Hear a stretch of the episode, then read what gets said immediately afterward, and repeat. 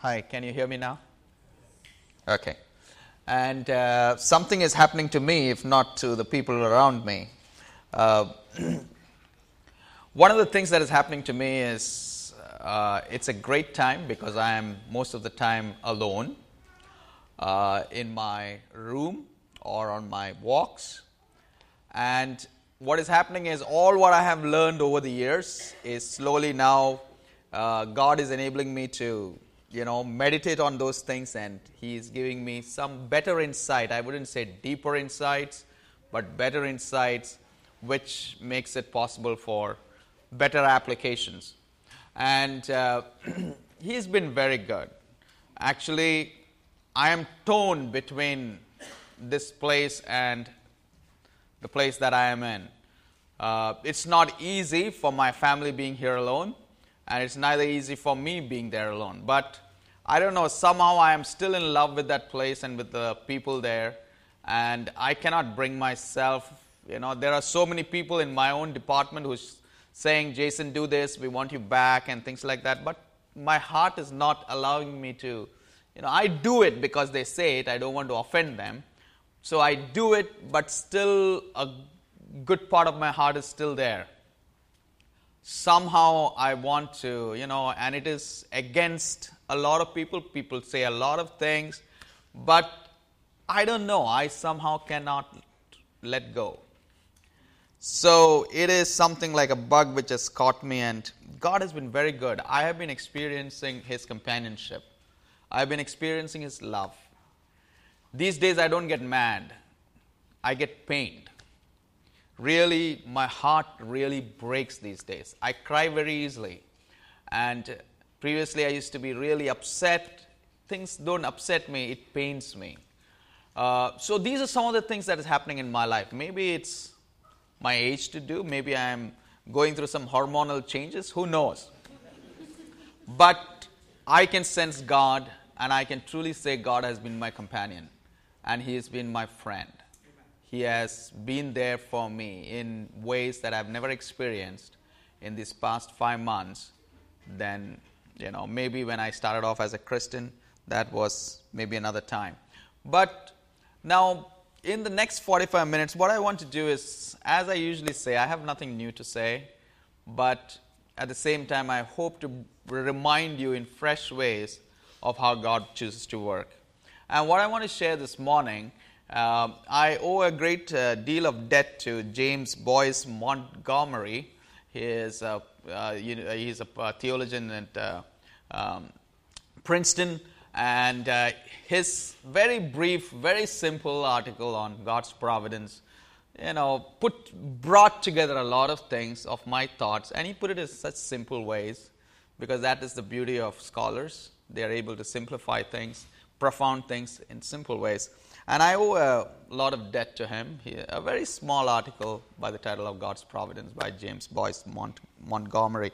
It just came together with what I wanted to share this morning. Uh, I am sharing from Genesis chapter 37. It's a very familiar story, and I want to draw some very practical, but at the same time, very it's it's profound but it's very simple at the same time about god's dealing in human affairs okay? Or god's plans and purposes for um, for the world. So genesis chapter 37 it starts in the esv like this. Uh, jacob lived in the land of his father's sojourning in the land of canaan. These are the generations of Jacob, or this is the account of Jacob. And uh, it goes on to talk about Joseph being 17 years old, uh, was pasturing the flock with his brothers, and he was with the sons of his father's wives. And uh, we see in verse 3 that Israel loved Joseph more than any other of his sons because he was a son of his old age and he made him a robe of many colors. But when his brothers saw that their father loved him more than all his brothers, they hated him and could not speak peacefully to him. Now, tell me how many of you know the story of Joseph here? Is there anyone who doesn't know the story of Joseph? The story of Joseph is, and okay, let me read it to you. Verse 5. Now Joseph had a dream, and when he told it to his brothers, they hated him even more. He said to them, Hear this dream that I have dreamed. Behold, we, are, we were binding sheaves in the field, and behold, my sheaf rose and stood upright. And behold, your sheaves gathered around it and bowed down to my sheaf. His brothers said to him, Are you indeed to reign over us? Or are you indeed to rule over us? So they hated him even more for his dreams and for his words. And then he has another dream. Then he dreamed another dream and told it to his brothers and said, Behold, I dreamed another dream. Behold, the sun, the moon, the eleven stars were bowing down to me. And when he told it to his father and his brothers, it was, you know, now he's telling his father, his everyone involved, uh, his father rebuked him. not only his brother, his father rebukes him and said to him, What is this dream that you have dreamt?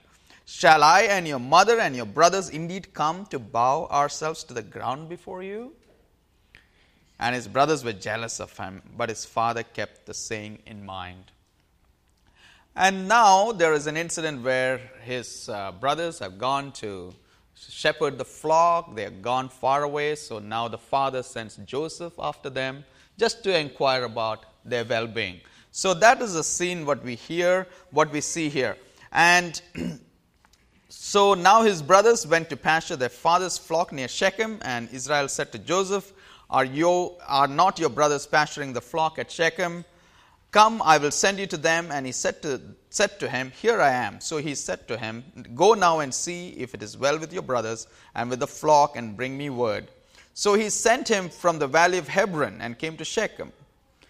You know, they, he couldn't find them where he thought they were. And so he comes to uh, Shechem and he found a man. A man found him wandering in the fields. And the man asked him, What are you seeking?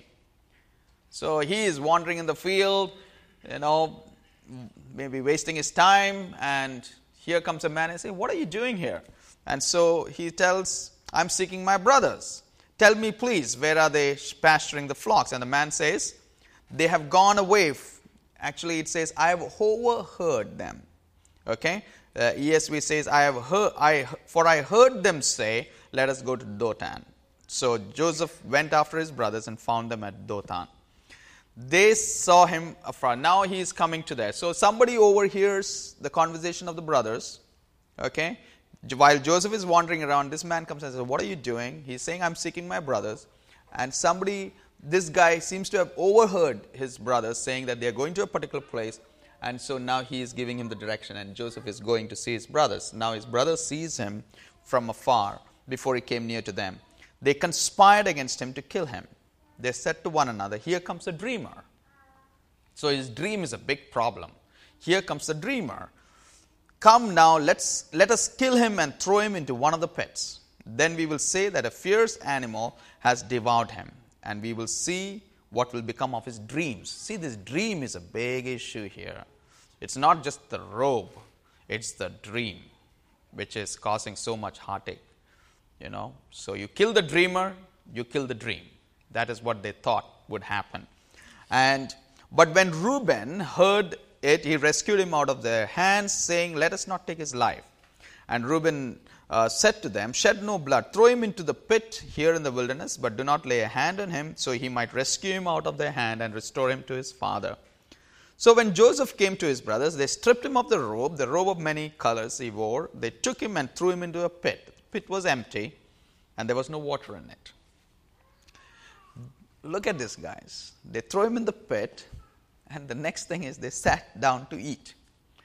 And now, by chance, they're looking up and they're seeing a caravan of the Ishmaelites or the slave traders coming along. Just the just uh, the spur of the moment with their camels bearing gum, balm, myrrh on their way to carry it down to Egypt.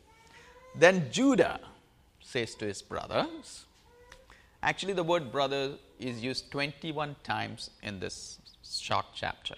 That's the irony of this chapter. And this Judah, look at him. This is the height of the irony. What is Judah telling his brothers? What profit is it if we kill who? Our brother.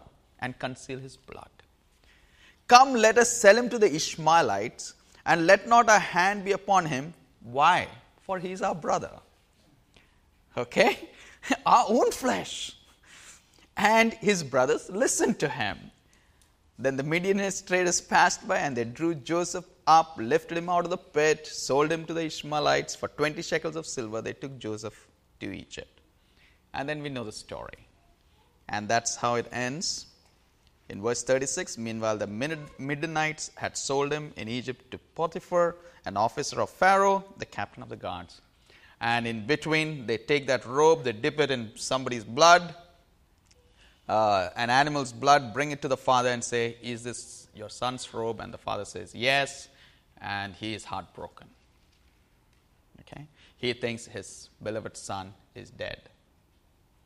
That is the story of chapter 37.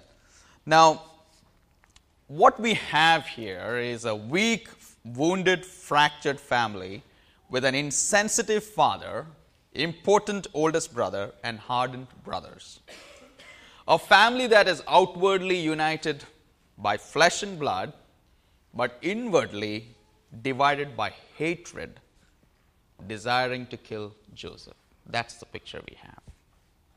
Now, the whole plot, as I was saying, is driven by one, you know, uh, by conflict, and the irony of it is, as I said, around 21 times the word brother is used. Let us look at some of the main characters in the story.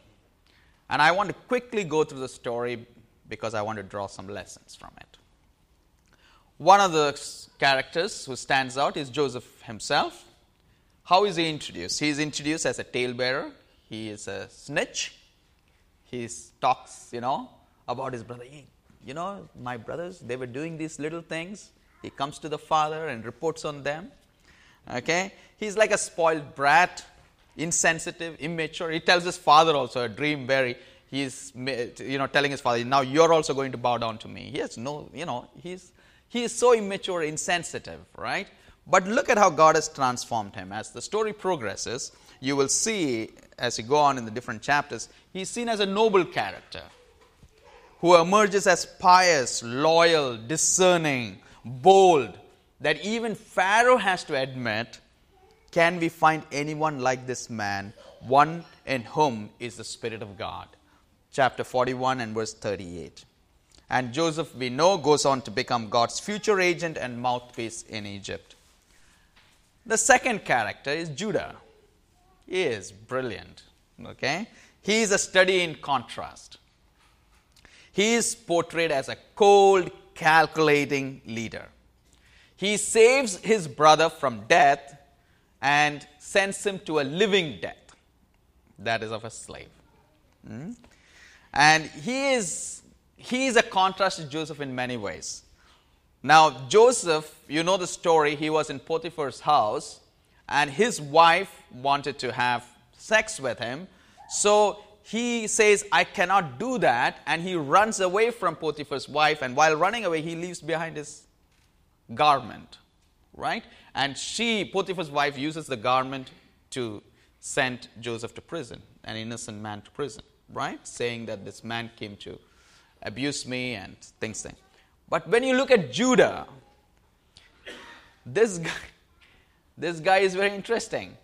He, his daughter in law, for various reasons, you can go home and read, disguises herself as a temple prostitute and sits by the way where she knows Judah is going to come along. So Judah comes along, sees this lady who is actually his daughter in law, and thinks she's a temple prostitute. And she, he says, Can I have you? And you know what Judah does? He doesn't have any money. So what does he do?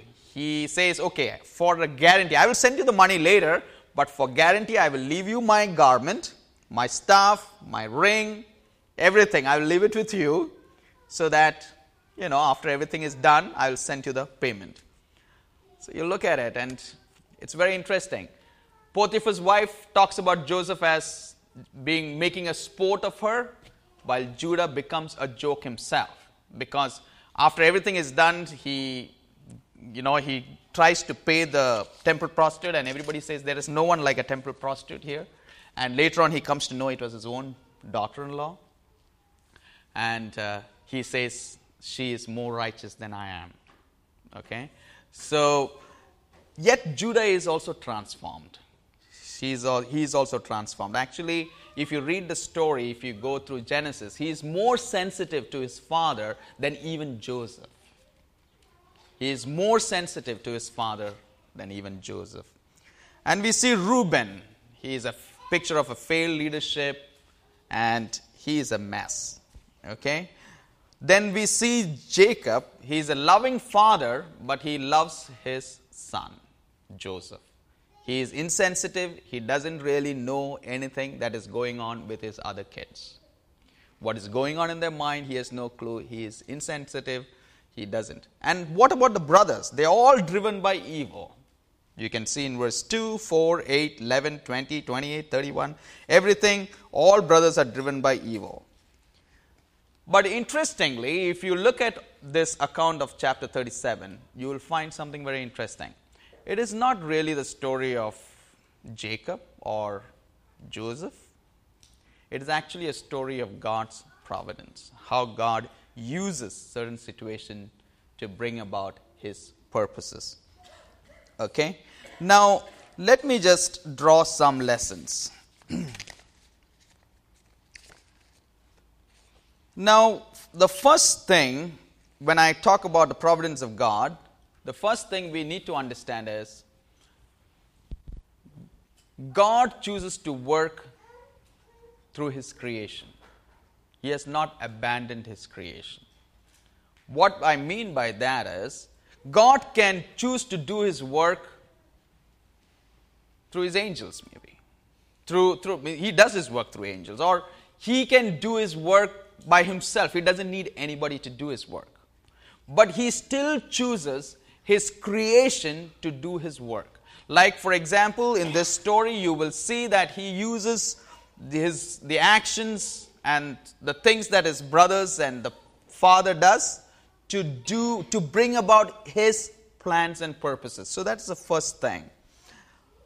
The second thing about the providence of God, and that is what I want to focus this uh, afternoon, is this now, if we were all good and if we were to obey God's plan, there would be no problem, right? Means if God told, love your neighbor, and we all loved, loved our neighbors, we would be fulfilling God's plan. But you know where the problem comes? Because the majority of humans do not obey God. And a lot of them consciously and willfully disobey God. Now, when they when people sin or when they disobey God, how does God use that disobedience to bring about his purposes? Now, I want to bring home a point, and I want you to listen to this carefully if you don't listen to anything else, but please listen to this. When people sin, for example, when I do something against God, when God tells me to do something and I do something against it, we often think then then what what do we think? God that god just lets us go. You know he says you want to go your way you go your way. I often hear that expression. God is saying you don't want me go your way. I want to change that thinking. It's not like that. There is no free passes in our world okay because it is god's world and even when we disobey him, we will disobey, eh, disobey him in, on his own terms. Now, let me explain this to you. For that, let me go to Romans chapter 1, reading from verse 21 on. It says, For although they knew God, they did not honor him as God or give thanks to him. But they became futile in their thinking, and their foolish hearts were darkened.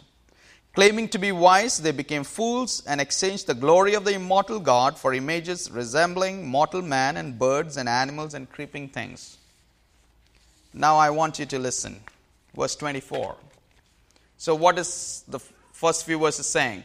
They knew God, they didn't give him the glory that is due to him, they willfully turned their back to him.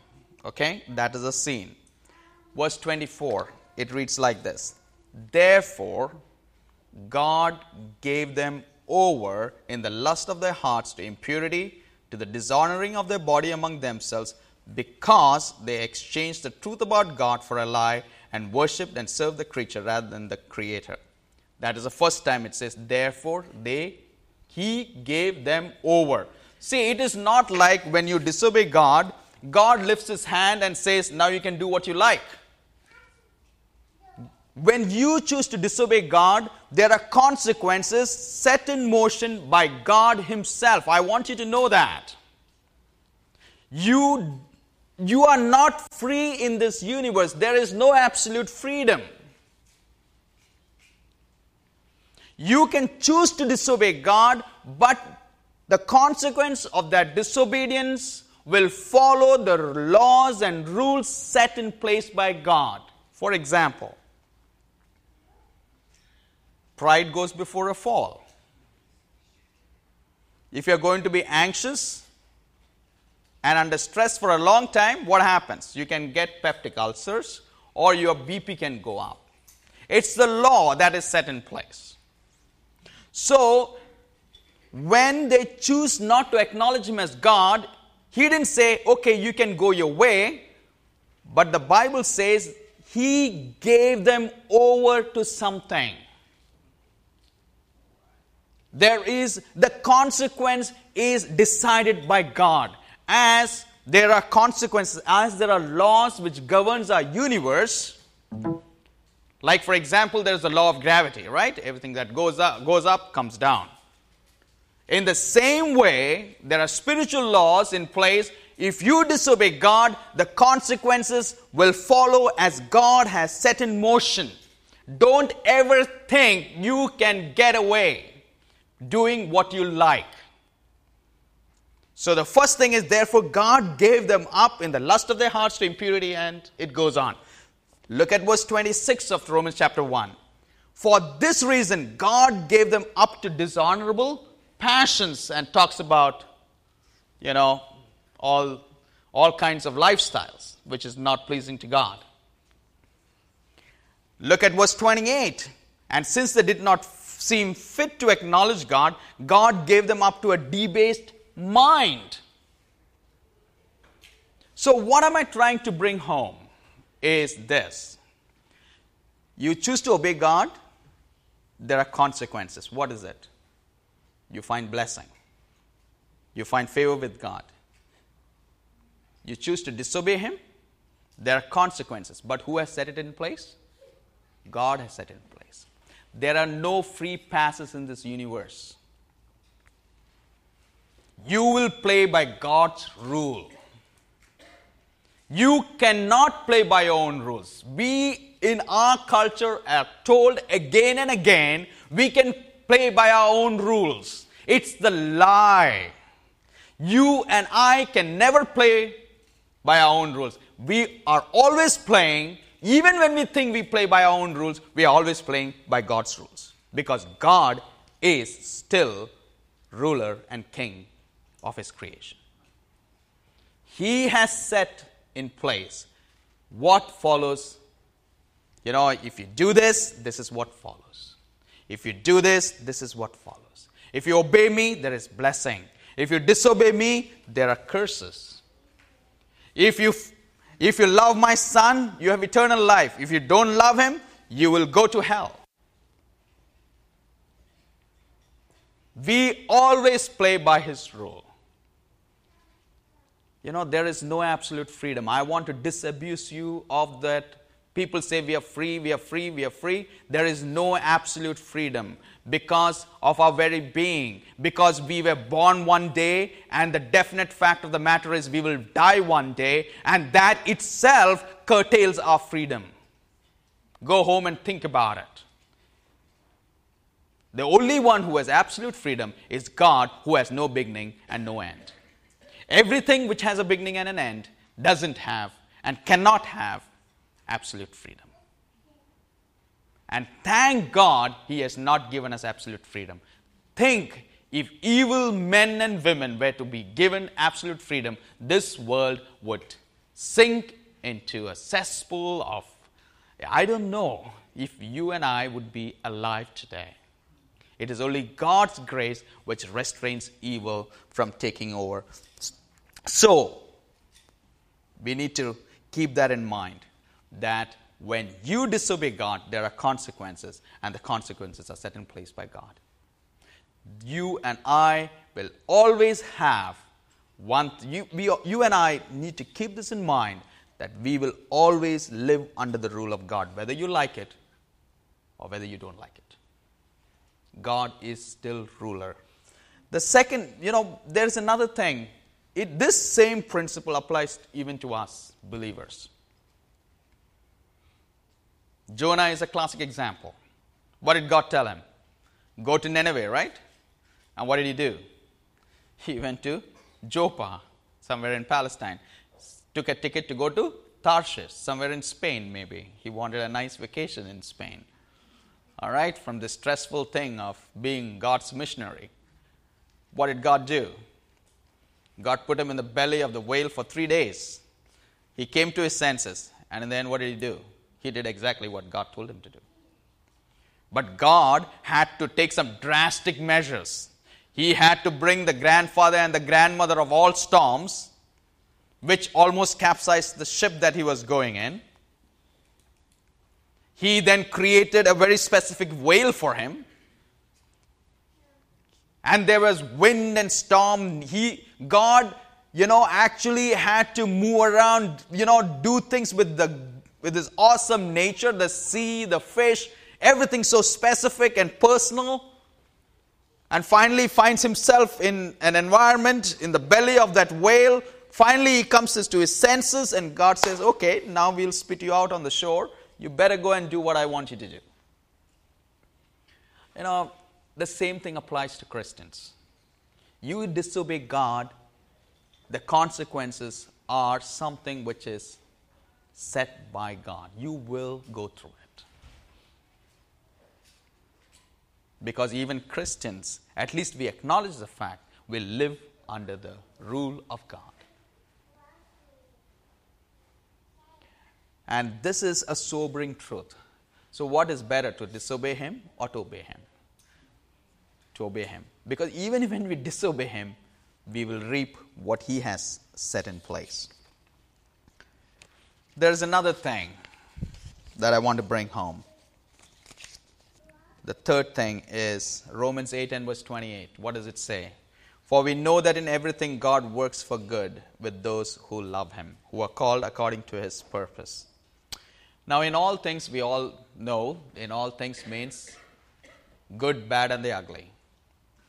The good, evil, the pure, the impure. In all things, God works together for the good of those who love him and who are called according to his purposes. Now, there are two areas in which God uses evil for good and must be considered. One is how God uses the evil of others. Okay? Now, we saw in chapter 37 how God uses the evil of others to sustain his people. That is a story of how God, uh, you know, because Joseph is being sold into Egypt, uh, Joseph is able to or what you call uh, become, you know, the second to the Pharaoh, you know, provide for the children of Israel, and so that their lineage can continue, and Jesus comes into the picture, and all of those things. Joseph, the evil done to him, finally, God uses it to fulfill his purposes in sustaining his people. So that is like, for example, the book of Hosea. You know, it's a tragic story. The evil of his wife, Gomer, right? Uh, through the unfaithfulness of his wife Gomer. God uses his, his experience, that Hosea's experience, to bring forth one of the most beautiful, moving, and instructive books of the Old Testament. Right? The unfaithfulness of Gomer. Hosea didn't do anything, he was an innocent man. The evil of his wife. There is a book by John Piper called The Seven Spectacular Sin. I gave it to someone the book is still to come back, or did someone give it back to me? I don't know. Huh? All right, it is back with me. All right. Huh? Uh, and it talks about seven spectacular sin, and and in the context of that, look at the evil that was done to our Lord Jesus Christ. and look at the good that God brought about. People hated him. People hated his holiness, his pure life. They hated him for what he spoke. They gave him an, a hard, hard, you know, wooden cross. They nailed him. They spat at him. They put him to death. There was evil perpetuated upon him like no one in history. The innocent man who was declared innocent by the government of Rome, as represented by Pontius Pilate, who said at least three times, I find no guilt. He wanted to save him, but he was spineless enough to do that. He's see the evil that was perpetuated. We did listen to that in a very brief measure, you know, when our brother Vijay was sharing it. He bore it all, but look at it. They finally crucified him. Finally, they thought him that we have got away with him. But he rose up from the grave, and that evil, which was real, it was not imagined, which is true, what happened? He turned it for our good. That's why you and I are sitting here today saying, Thank you, Jesus. In his death, burial, and resurrection, you and I have salvation. Do you think the evil that was done to him was anything less? No. The people who put him on the cross are guilty for what they did.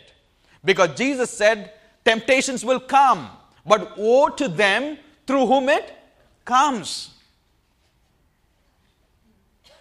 God is not a partner in evil. He's, he doesn't, he uses evil to, you know, people see the ultimate story, we'll come to that. But look at it. God uses the evil that is perpetuated upon our Savior to rescue us. So sometimes when we go through pain and when people are not very nice to us and when there is real injustice being done to us, when real evil is being thrown upon us, remember one thing that God can turn it around to fulfill His purposes, not just in your life, but in the life of others. But I want to bring it a little more closer home. What about the sins that we do? What about the evil that we indulge in? How God uses that to fulfill his purposes. I think that is a little more uncomfortable, right? The evil of others is a bit more easy to talk. But what about the evil that is we we perpetuate, that we do to others? How does God use that to bring about his divine purposes? The story of Joseph is a good example, right? Look at the story of Joseph. What did his brothers do? they sold him as a slave. What did Potiphar's wife do? She accused him wrongfully. So he ends up in prison. And because he is in prison, he meets with those cupbearer and the wine bearer. And the wine bearer then recommends that he has forgotten Joseph for two years. And then suddenly he remembers him to Pharaoh. And then Pharaoh has a dream which he interprets. And then Pharaoh makes him second to him. And then he takes care of all of those things. And who is benefiting in the end? Who is surviving because of all the evil that this brother? The brothers are the ones who enjoy the benefit of it, right? Look at it. The brothers who are so evil, who thought they could kill the dreamer and his dream, are the ones in the end who is benefiting.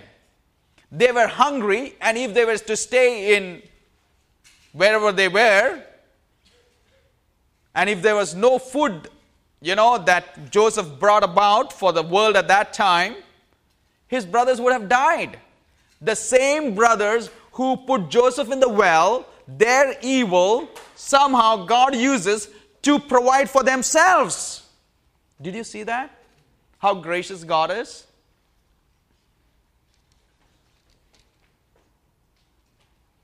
But does that mean you and I should go on sinning, do evil, so that God can use that evil to bring us something good? As we read in Romans chapter 3, Paul is accused of. saying that should we sin more so that grace may abound? You know, the evil of others, how you know God takes it and uses it. Our own evil, how God sometimes uses it. Not sometimes, at all times He uses it again to fulfill His purpose. The evil of these hardened brothers, how it is used by God to keep them alive, is a story of God's providence. That is a story of God's providence. You know, finally, what is that God wants to tell us today? You know, as I said, there, is, there will always be some who hear such a truth and immediately cry out that it teaches that Christians may sin with impunity. You know, but it doesn't teach anything of that kind, let me tell you. Sin is sin, it has consequences. Evil is still evil. But you know what the point is? But God is greater than all the evil that is around us. Evil is evil and sin is sin. But our God is greater than all the evil, all the injustice, all the wrongs, and all that is so, so, you know, miserable and ugly and untrue and, and terrible and horrible. But our God is bigger than all of those things. That is the providence of God. How He takes all of these things and uses to bring about His plans and purposes, His unchangeable plans and purposes. When humans think that they can somehow, you know, thwart or change the plan and purpose of God, the God in heaven sits and laughs at them. Thinking how stupid humans are to think that they can disobey me, they can, you know, turn their back to me and think they can derail my plans and purposes, which I have set in motion even before the worlds began. That is the story of God's providence. Now, let me tell you something. The providence of God does not relieve us of our responsibility. God works through the integrity, hard work, obedience, faithfulness of Christian people. I'm not telling you shouldn't be any of those things. God uses that. Your hard work, your integrity, your prayer life, He uses all of those things.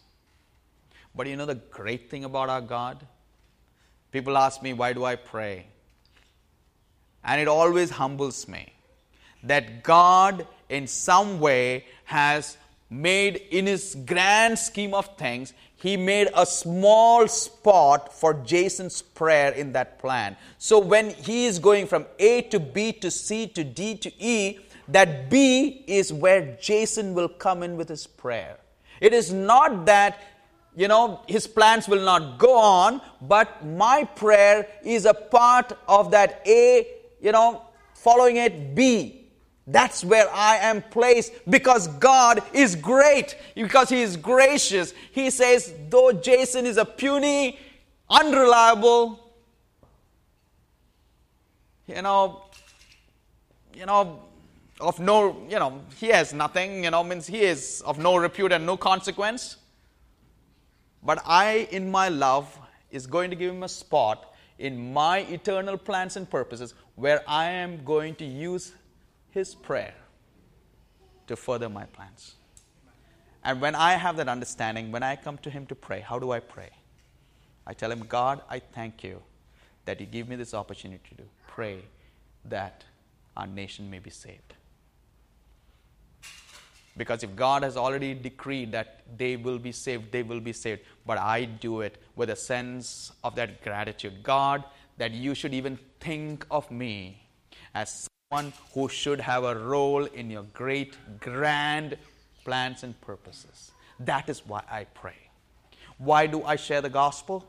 Not because I can save someone, only God can save people, but God has chosen Jaison to be a small part, a chain, a link in that grand chain. And I am privileged to be part of it. And that is what makes me grateful to God. Not because I can bring someone to Christ, because that's God who does it, but my role that God has established even before the foundations of the world. That is the providence of God. I want you to know that. Your prayers are not insignificant. Your word of comfort to another person is not insignificant. Though God is the one who brings comfort, your word of comfort is what God has in His eternal plans decided He will use to bring comfort into the life of another person. Did you, do you see that now? How it works? Do you see it? How God has made each one of us so significant in His working out of His plans and purposes? You're not insignificant. Your kind word is not insignificant. You may think, oh, I just spoke and you left. No, it is not insignificant. God retains it, God remembers it. God has a plan and purpose for that small act of yours, which even in your own eyes was so insignificant, which may not have cost you anything. But for God, it is part and parcel of what He is accomplishing. So when you do something, go with that awareness that when I do something right, wrong, good, bad, go with that awareness that the grace of God, especially as people of God, God is going to use it in some way. And when you sin, you say, God, I messed up, but I know you can clean it up for me. You're going to redeem it. You're going to make something beautiful out of it. Doesn't that comfort us? Even when you see the wrongs that is going around, which breaks our heart, which pains us, which brings tears to our eyes, we can still come to God and say, God, I know this is not right, but I know you're going to make something beautiful out of it because it is going to bring about your plan and purposes. You see, that's the greatness of our God. He still rules. I want you to know that. God is still ruler over all things. And as I said, this whole idea, this whole understanding of how God works should take us to a step closer to God in gratitude and also relieve us of our stress and anxiety of doing something for God. We can be comfortable in the fact that as the Lord enables, we do what God requires of us. You know, that is the story of this last section of the book of Genesis, starting chapter 37 on. It is not about the shattered, divided family, it's about God's redeeming act in history. Will you give me your ears and listen carefully for a few more lines before I close? It is about how God weaves his story in and through the lives of his chosen people. And I want to tell you this, even as I talk, tell this to myself. Our lives may seem without direction, purpose, and meaning. You know, just recently I was talking to someone and they were saying, So, what are the big questions you ask? Where I came from, where I go, what am I doing, what is my destiny? You know what I told the person? I said, No, I don't even ask those questions because the world is so busy. I don't even have time to ask, Where did I come from? what is my purpose? How many of you ask, What is my purpose? I want to honestly, I want to do a survey. How many of you ask, What is my purpose in life? Do you have time to ask that? Sometimes that's a good thing if you have time to ask that. Because we are so caught up with life, right? We are so caught up with life. We don't even ask those questions. We don't even have time for those questions. You know, our lives may seem without direction, without purpose, without meaning. It may seem like it is going nowhere. How many times I've heard this? I don't know where it is going, but it's going somewhere. It may seem like it is going nowhere. We may be plagued with setbacks and failures. Our lives may be pained by the insensitivity and callousness of others. We too may be guilty of not being what we should be to our brothers and sisters. But I want you to remember this as God's people. I want you to remember this. God is at work. He will recreate us to bear the image of his Son, our Lord Jesus Christ. He will recreate us. The good, bad, and the ugly, that is you and me, the motley crew that God has picked in His Son, He will recreate us, whatever you are, wherever you are, however messed up you are, He will recreate us to bear the image of His Son. And that is the glorious gospel. He will make us like His Son. We will bear His image. That is the story of Genesis. And that is the story of the Bible. That is the story of Genesis, and that is the story of the Bible. When I look at my life, sometimes I ask, Where am I going? What am I doing? Where have I got myself into this mess? But I know at the end of the day, I'm going to be Jesus. How many of you believe that? Are you going to be like Jesus? Are you all going to be Jesus? However messed up your life is today? You know why? Because God loves you so much. He gave His life for you. He is worth it all. Wouldn't you want to serve a master like that who takes your setbacks, your successes, your downfalls, your highs, he takes it all together and brings it together for his glory? and He makes something beautiful out of it. And that is our hope, and that is what we long for. Let's pray. Father God, we want to thank you for this time and thank you for your Son, our Lord Jesus Christ. Thank you for the promise, O Lord, that He who has begun a good work in us will see it to completion. O God, we are grateful to you for all things. Thank you for this time and thank you for your people. Help us, Lord, to fall in love with you once again, to fall in love with one another once again as brothers and sisters, so that in all things you may get the glory and that our lives will bring more and more and more glory to you in the days and the years to come if you give it. For your honor and for your glory, we ask and offer this prayer. Amen.